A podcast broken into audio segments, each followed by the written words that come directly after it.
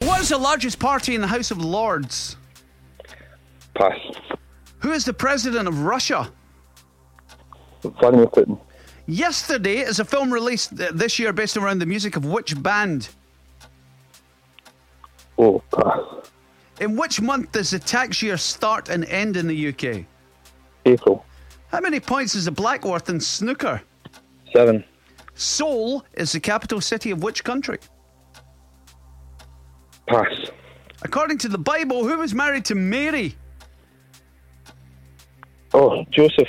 Rioja is a region in Spain famous for which drink? Ah, Pass.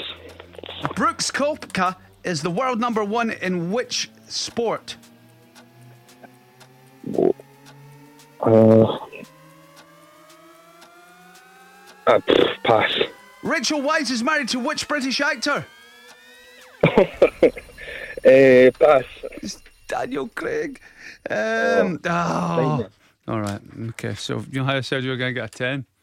Ah, I'm not sure if you did. Let me check in with Cass and find out.